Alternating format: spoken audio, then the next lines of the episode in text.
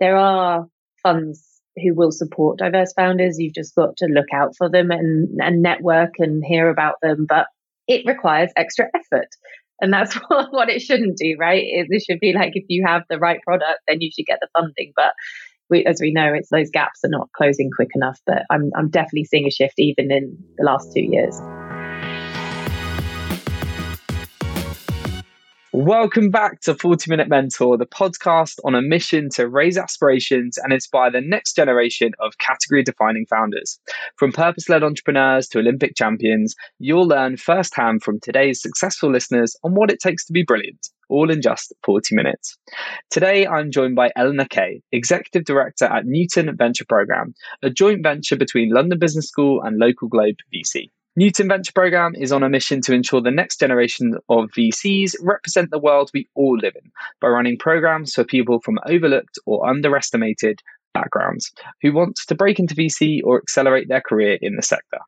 Social mobility and diversity and venture are topics very close to our hearts at JBM, and we're huge fans of the work that Eleanor and the Newton Venture team are doing. So I'm really grateful that she's joined us today for a chat to share her story, mentorship, and industry insights with you. So, Eleanor, welcome to 40 Minute Mentor. How are things? Oh, really well, thank you. Yeah, thanks for having me. The rain has just cleared up, so I'm taking that as a good sign that this is a good time to chat.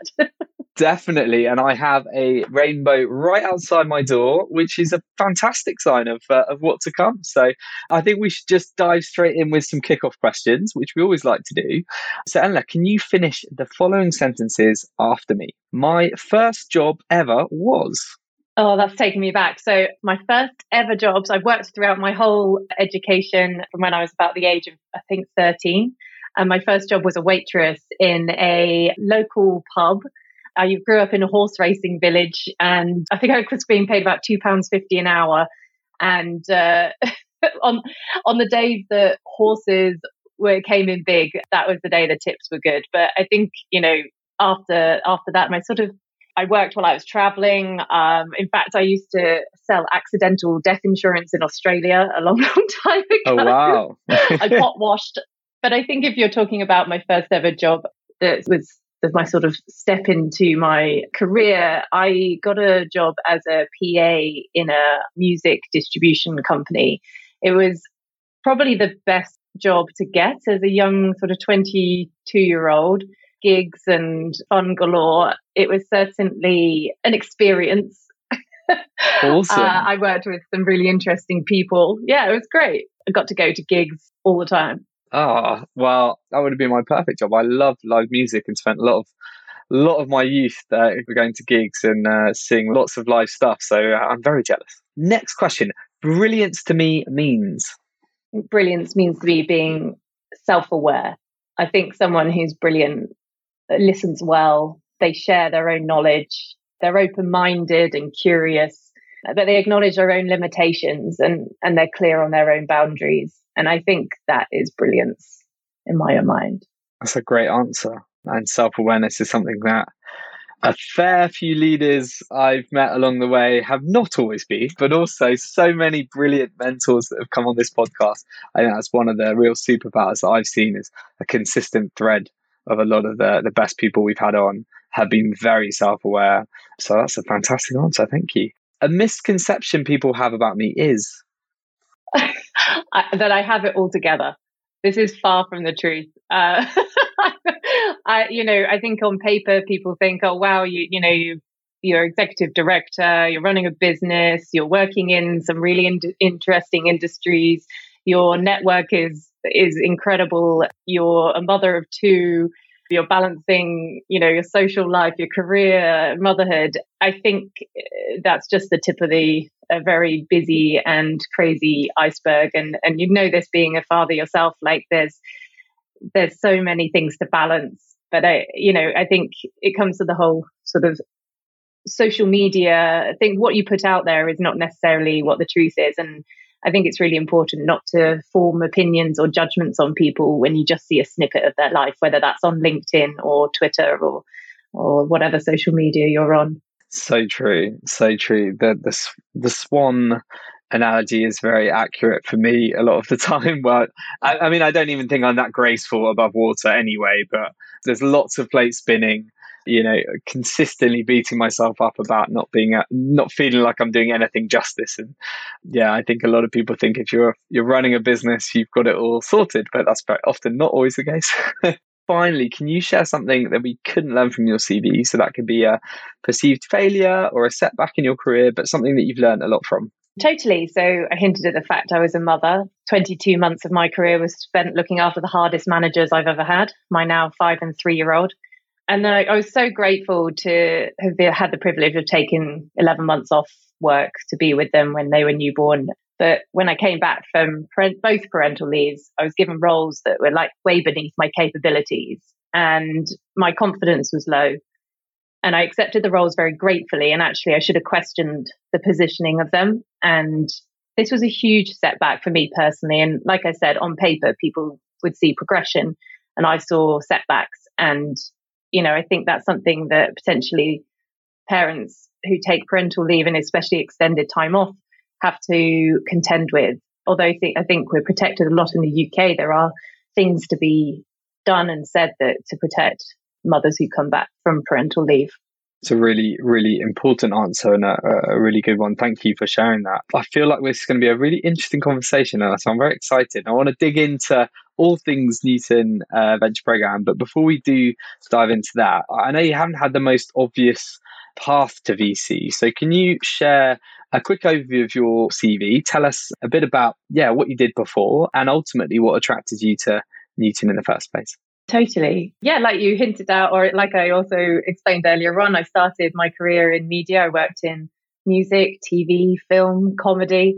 And my dad was in the media industry when I was growing up. And, and when I was 15, I got some work experience in a post production company in Soho, London. And it was exhilarating for me. All I did was carry around massive reels of film across Soho. It was very manual, but I loved it. It was exciting and, you know, probably one of my funnest summers. And, and I, from then on, I just like tra- attracted to the excitement of the media industry and, and fell into music and I was in gigs and then went into comedy production and TV production and all working in operations functions. So running offices or, or studios. And that was really cool. I wasn't on the creative side but I was really good at getting things done and processes. And I kind of fell into this operations side of things quite early. The, fa- the failure or the one of the annoying things about being very proactive and good at getting things done is I often automated myself out of roles. So often with no obvious progression path in front of me, you know, I was always managing teams, reporting directly into MDs and CEOs. I would end up being sort of forced into leaving roles to get better salaries, more responsibilities. And after I left the media industry, I joined Money Supermarket, which is an online comparison site. And I, and I really loved it there. I really enjoyed myself. I enjoyed the team. It was sort of my first sort of experience with SEO and the importance of customer experience. And, and I was there through the merger with um, Money Saving Expert and, and what happened with them. And, you know, that was really exciting times but I was headhunted for a operations role across um, at Palantir Technologies. And I was offered like full autonomy, managing a team across EMEA, lots of opportunities to travel the world. And to be honest, it was, it just sounded dreamy. And I think what I hadn't expected was the biggest learning curve of my career. I was working ridiculous hours, six days a week, working with some of the smartest and most difficult people sometimes not coming home for more than a few hours or even days at a time as I was traveling so much. But it was so impactful on me as a person and a worker because you were consistently challenged and the the sort of responsibilities put on you were beyond you know you could even imagine and the better you were the more responsibilities you were given and so your growth was just exponential. And I, I loved that. I loved it for that. I loved being, you know, working and, and solving what they call the wor- world's hardest problems. So that was really exciting.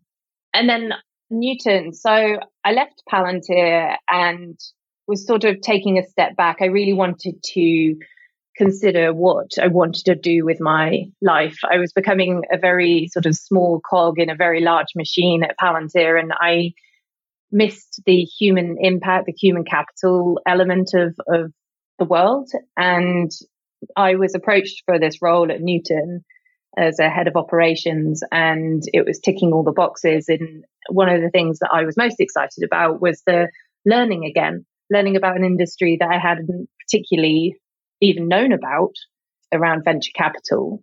And I was able to utilize all my skill sets and, and it's been nearly two years I've been there and I've, I think it's the first job where I felt fully fulfilled pretty much every day. So in that respect, I can't really uh, complain.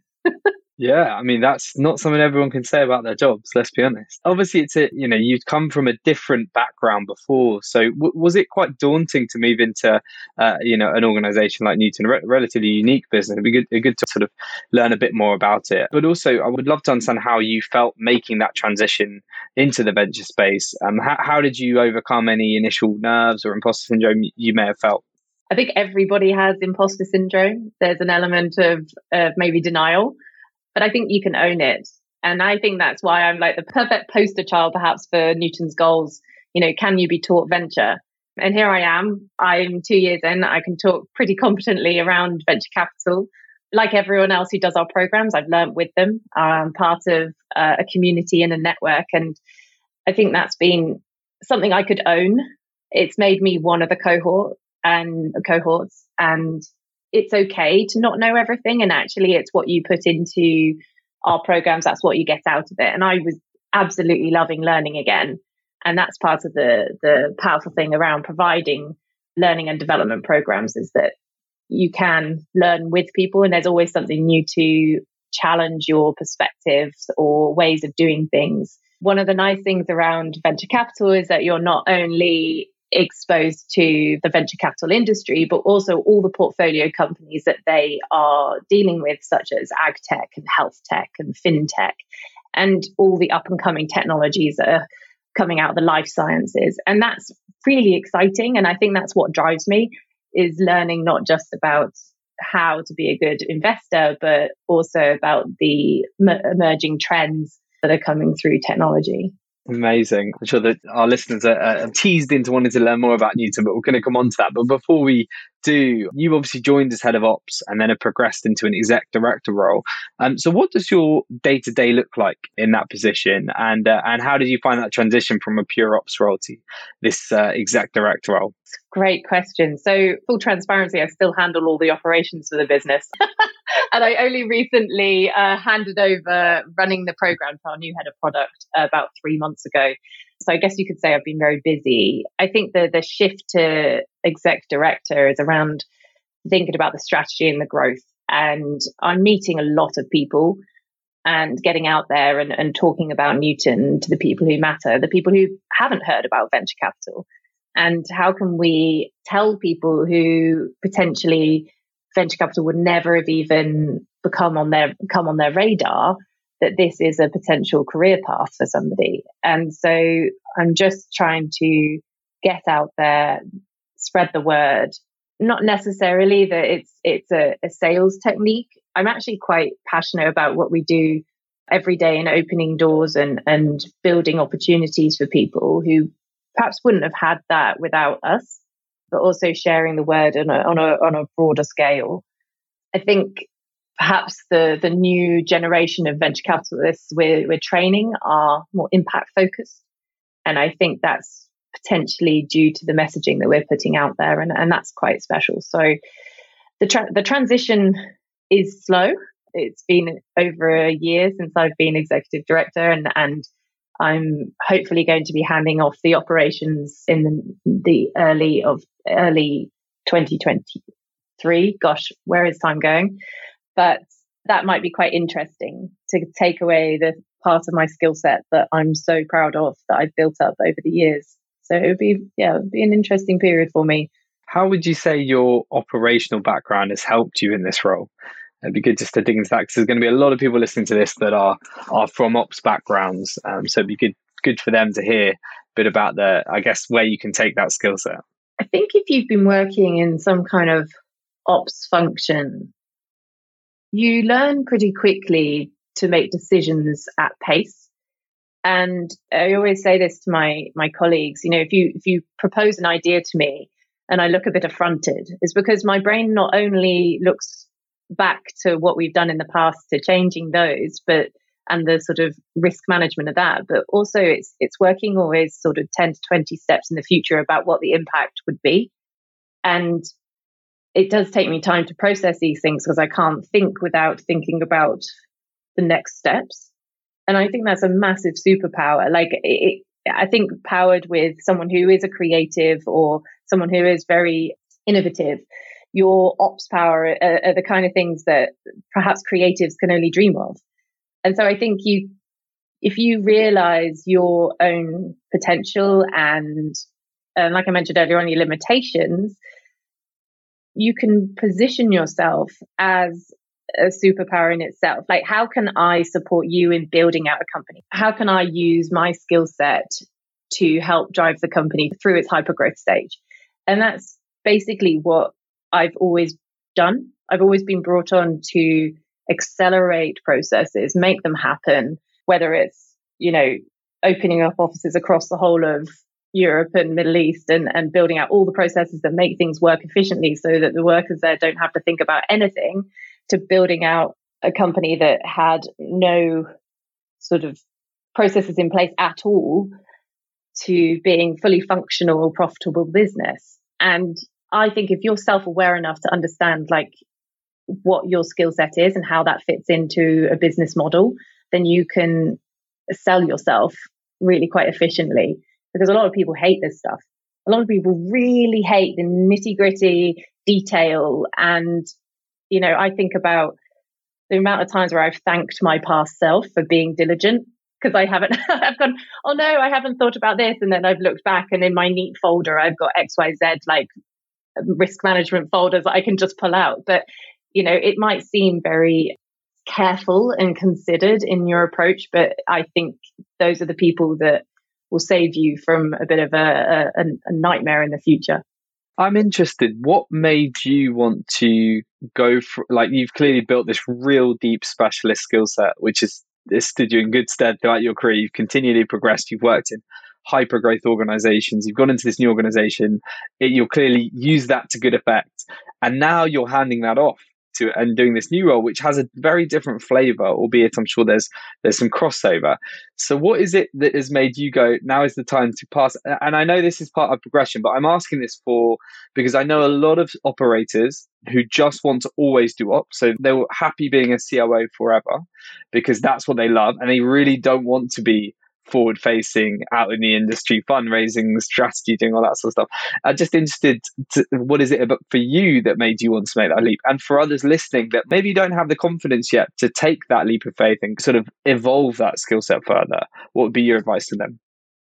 I think perhaps because my main ambition isn't to be the person in power. I haven't sat there going, you know, this is this is my trajectory. It's kind of happened quite organically. And actually I'm quite good at it. I'm quite good at the the people aspect of it and the building connections and partnerships. And it's perhaps something that because I haven't got that potentially overzealous way of attacking partnerships or sales, it means that it's less imposing.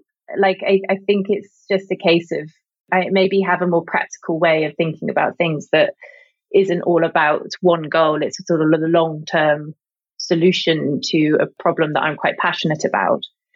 I think you hit the nail on the head. It's going to be the making that decision that I needed to hire someone to support me. I mean, my first step was getting a PA who is my lifesaver. I never ever thought I'd be in a situation where I'd need to rely on that. But honestly, without her, I wouldn't know what I would do. And it's kind of how I think about hiring around me anyway.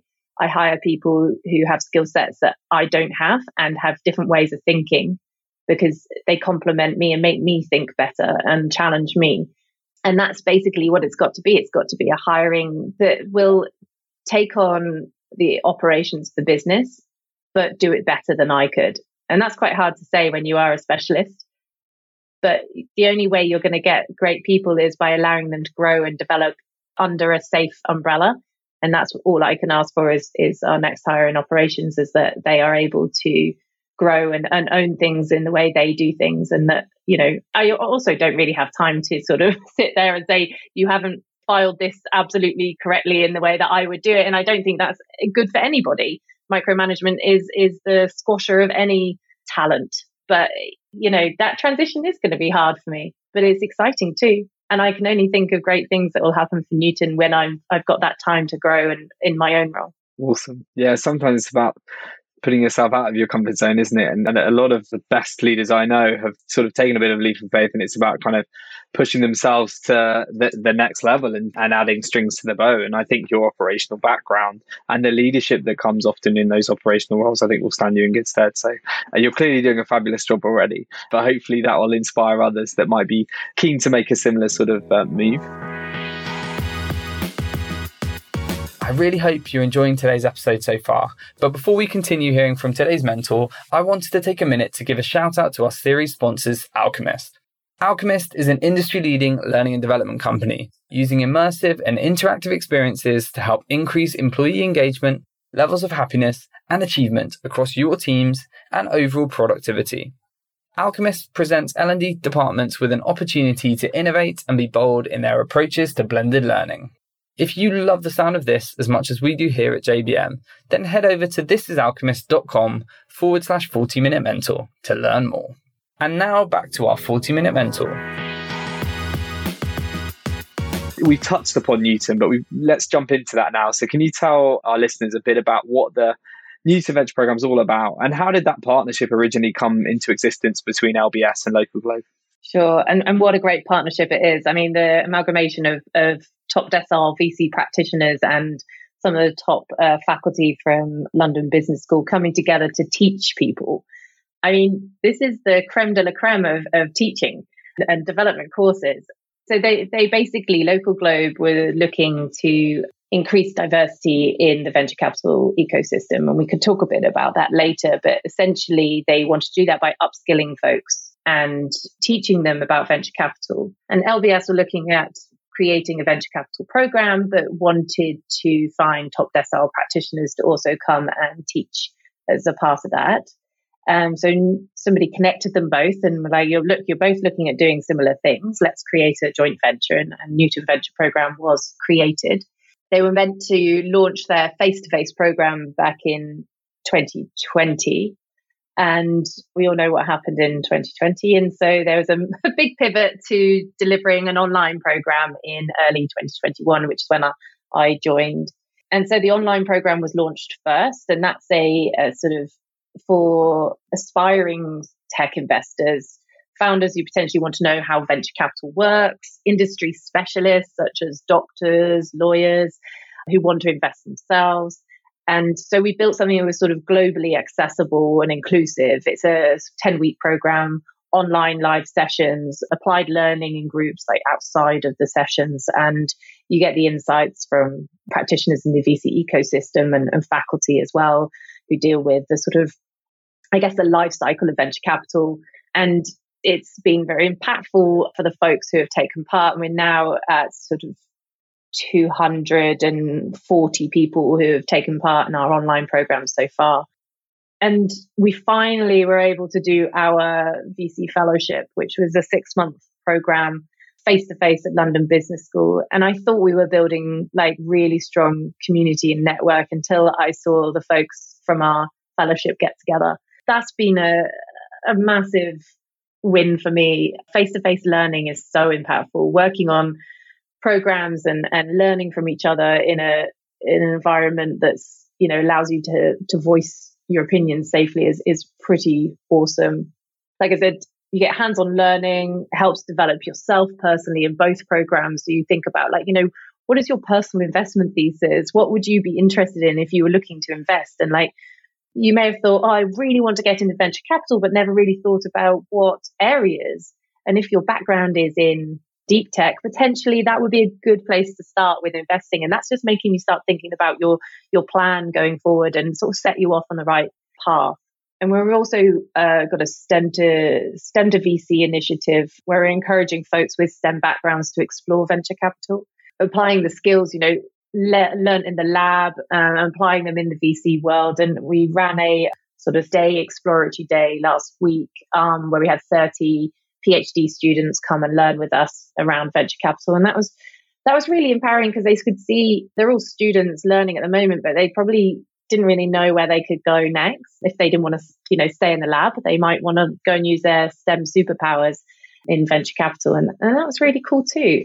And, you know, we've got a thriving, helpful, supportive Newton network. People connect online, in person. Uh, four syndicates have been created by alumni and they've started making investments building that track record. Some have moved into VC. Some uh, start angel investing.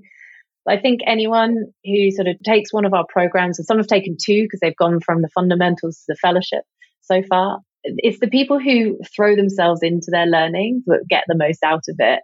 And that's been really exciting. So I've seen people just thriving and, and Newton's all about championing our fellows. We shout about them and you'll see if you go on our website, you see we focus on, on them in the part of our blog and just by sharing people's stories. And this is what you do can just empower people to take their next step. And it's such a powerful notion. You never know, like, how that person's life can change because we've shared about them on LinkedIn and all of a sudden someone picks them up and it's it's it's such a powerful sort of and very low lift thing you can do for people which is it's really exciting yeah, I, lo- I absolutely love it. I think it's it's you can really see the impact. Um, and clearly, you've already you referenced some of the great results and you know outcomes off the back of the program, and and I totally agree. I think by shining a light on some of these sorts of things, you can inspire in ways you never expected to, and and all it needs is for one person to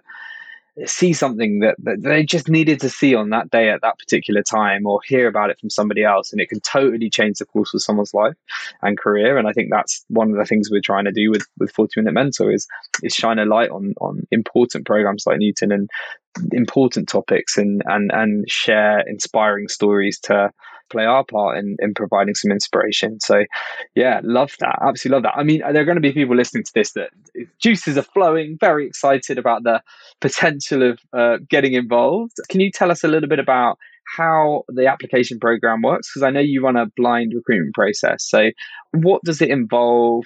Have you got any advice for anyone that's l- looking to apply that is hearing you today? Totally. So, like you mentioned, we use blind hiring. We use a company called Applied, and uh, using that allows us to mark questions without any biases. So, we don't see anyone's name, where people went to school, which country they live in. That's got absolutely nothing to do about whether you get on one of our programs. We want to see people with unique contributions, someone who's motivated to learn and willing to collaborate and, and share with each other. And I think, you know, perhaps going back in a full circle back to being my my definition of brilliance that's kind of it. It's like how can we build a cohort of people who are bringing diverse opinions are challenging everyone's sort of best practices and ways of thinking and bring the greatest minds into the room? And that's that's part of our process is we ask a couple of um, i think it's three questions for the fundamentals program. And you don't have to have any venture capital experience for fundamentals. We welcome any experience to it. And we, we've trusted in the process. And by doing that, it means that oh, nearly 50% of our cohorts are female and over 80% are from overlooked and underestimated backgrounds, whether that's socioeconomic, gender, ethnicity, disability, sexuality. It shows there's just not a pipeline issue here.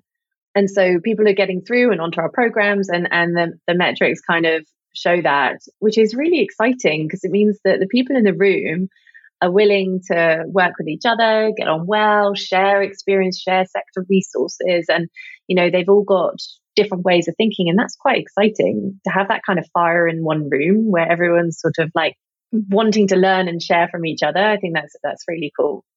Applications are opening very soon, actually. So, um, you know, if you are interested, you can look us up on uh, LinkedIn or our website uh, newtonprogram.vc. So um, you can sign up there to find out when they're open. And you know, don't don't think because you perhaps don't have a typical background about venture capital that you're not welcome. That's that's actually far from the truth. We would love diverse experiences and backgrounds to join us.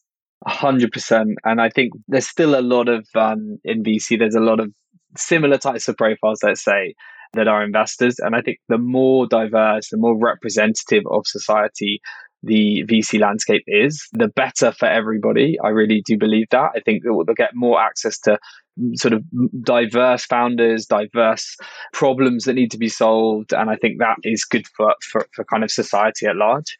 You've touched upon it there, but is doing a huge amount for diversity and inclusion, for social mobility, just things that I, I hugely admire. But there's still so much work to be done. I guess I've just touched upon some of the challenges that I find in the industry about groupthink. But what do you think are the next steps that VCs and also broader tech companies who suffer from this as well need to think about to kind of help level that playing field even more? Yeah, I should mention, you know, on top of programs like Newton, uh, there is included, especially in the UK, there's included VC and future VC that are doing this this sort of similar type training and and breaking down, down those barriers, which are so important. There's also great pledges like diversity VC and all in, which people can sign up to. But to be honest, that's like preaching to the converted.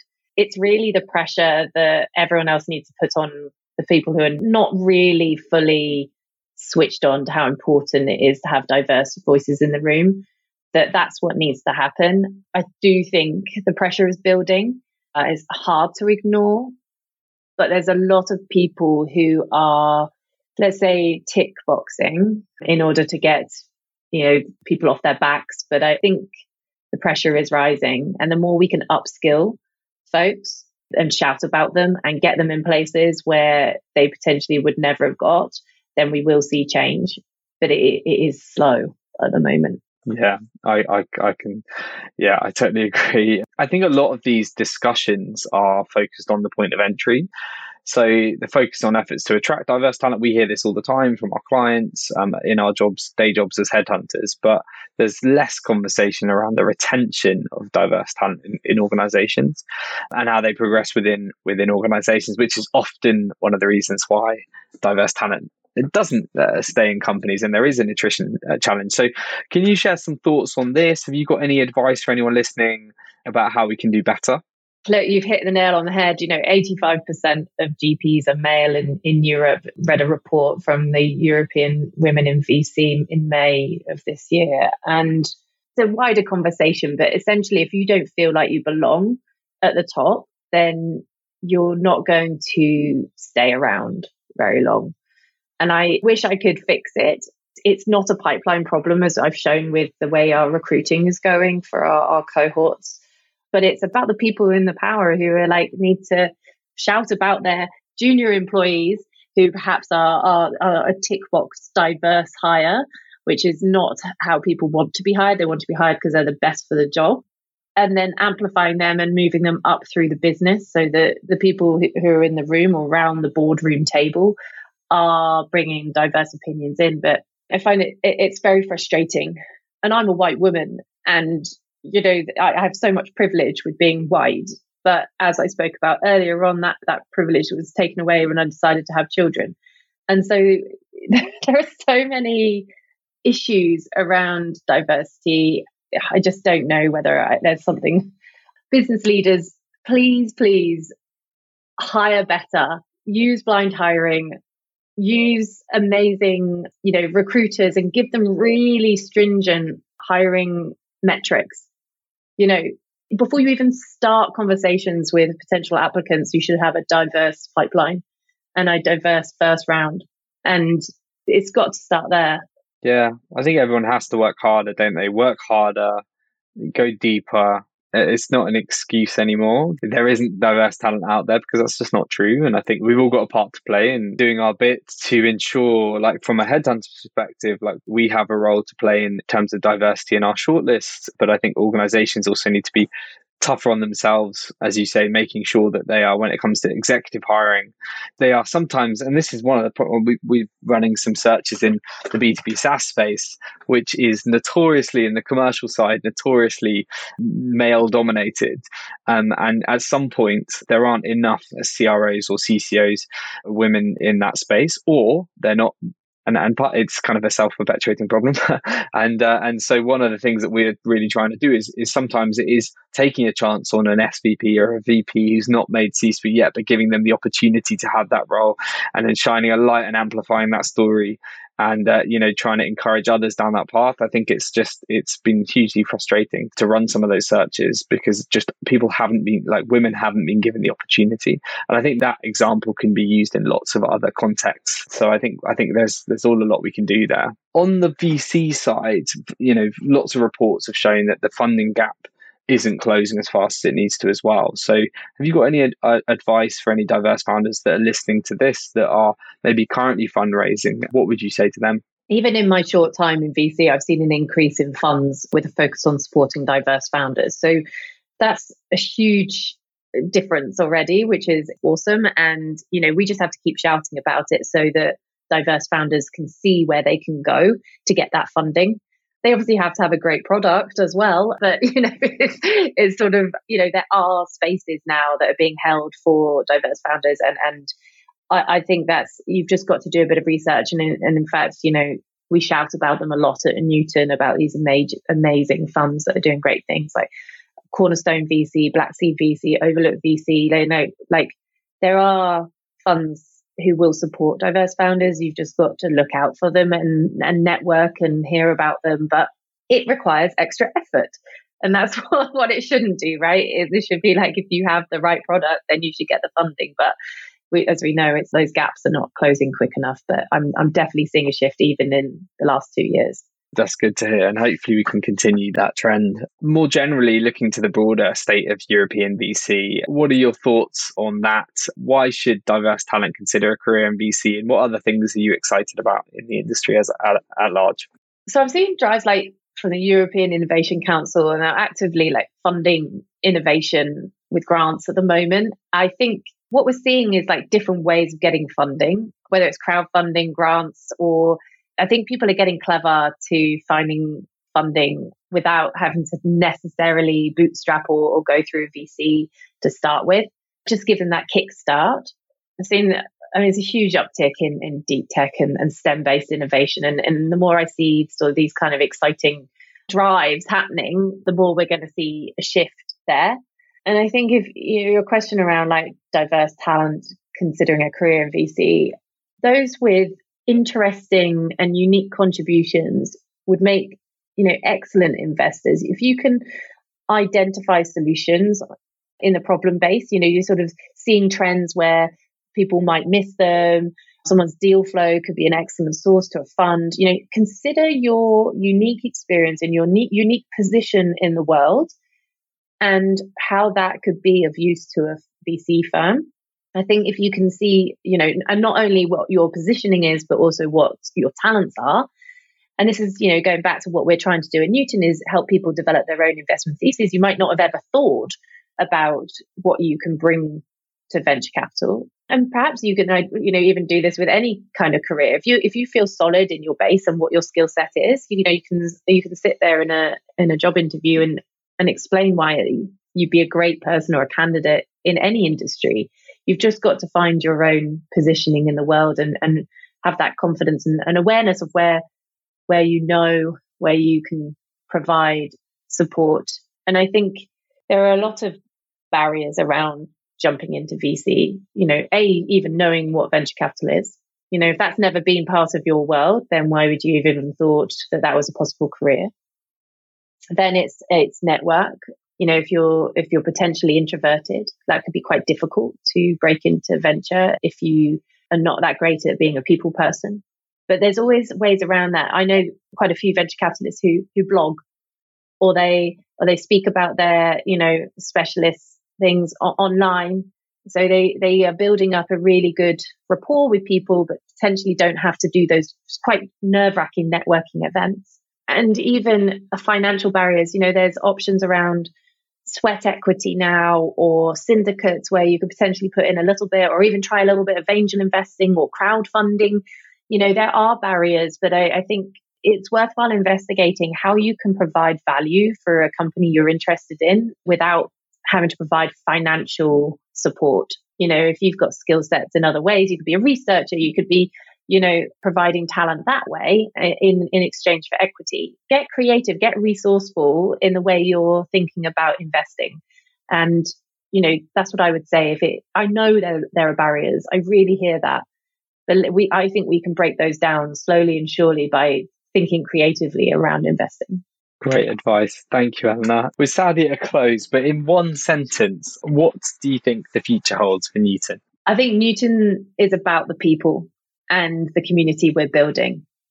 And soon we're going to be teaching people who have been through our programs, you know, five, six, seven, eight years from now, we'll be teaching the folks of the future. And I strongly believe in that network and in community and the growth of, of, of Newton through our human capital development. And I think Newton will be on the map for a very long time. Amazing. Really excited for that. I think the impact will be huge. If you could be mentored by anyone dead or alive, who would it be and why? I've been lucky enough to hear Reshma Sohoni speak a number of times through our program and also a couple of events I've been to. And she's an absolute powerhouse. She's a partner and co founder of Seedcamp's, Seed Stage VC firm. And I love the way she describes how she can grow and develop multiple, you know, hundreds of portfolio companies through her skill set. And I find that so powerful and inspiring. So I'd love to hear more from her on a, on a mentor type basis. Hint, hint, Reshma, please. Great shout. And Reshma is somebody I'd love to get on the podcast at some point so we can hear more of her amazing mentorship. Finally, what's the best piece of advice you've ever received that you'd like to pass on to our listeners today? I think it's around making mistakes or failures. I remember uh, getting so worked up about mistakes or fate or, or, or things that I've, I did wrong in the past, and they could they re- uh, they really hit me hard in the heart. I take things very personally, and someone said to me, you know, the best thing you can do from failures is learn from it and move on. And if that mistake is something that you know you could foresee in the future, am I really going to be regretting this or, or, or thinking about this six months to a year down the line? Then just try and let it go. You know, you can you just need to own it, learn it, move on. So true. That's a great place to leave it for, especially for anyone that's making mistakes right now. I've made quite a few this week, so uh, I think some, there's a lot to be said about drawing a line under things, learning from them, and and, and moving forward. And uh, that's a really nice nice way to end it. Thank you for joining us on 40 Minute Mentor. It's been a real pleasure. Love what you do. Love what the the program stands for in Newton, and yeah, really excited for more of our listeners to hear all about it and hopefully get involved. So uh, thanks for sharing your story. Thank you so much for tuning in today. Please make sure you check back in on Wednesday for our final episode of this series.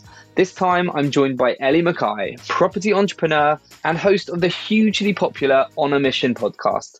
Trust me when I say you won't want to miss this one. Here's a little preview of what's to come. What was quite a stable childhood became very volatile very quickly we actually had bailiffs at the door to repossess our stuff. It was very Wolf of Wall Street. It was very standing on your table, closing deals. It was high energy. It was fast paced. It was big money. It was absolutely amazing. I just think everyone deserves a second chance in life. Your business can only grow at the same extent that you do.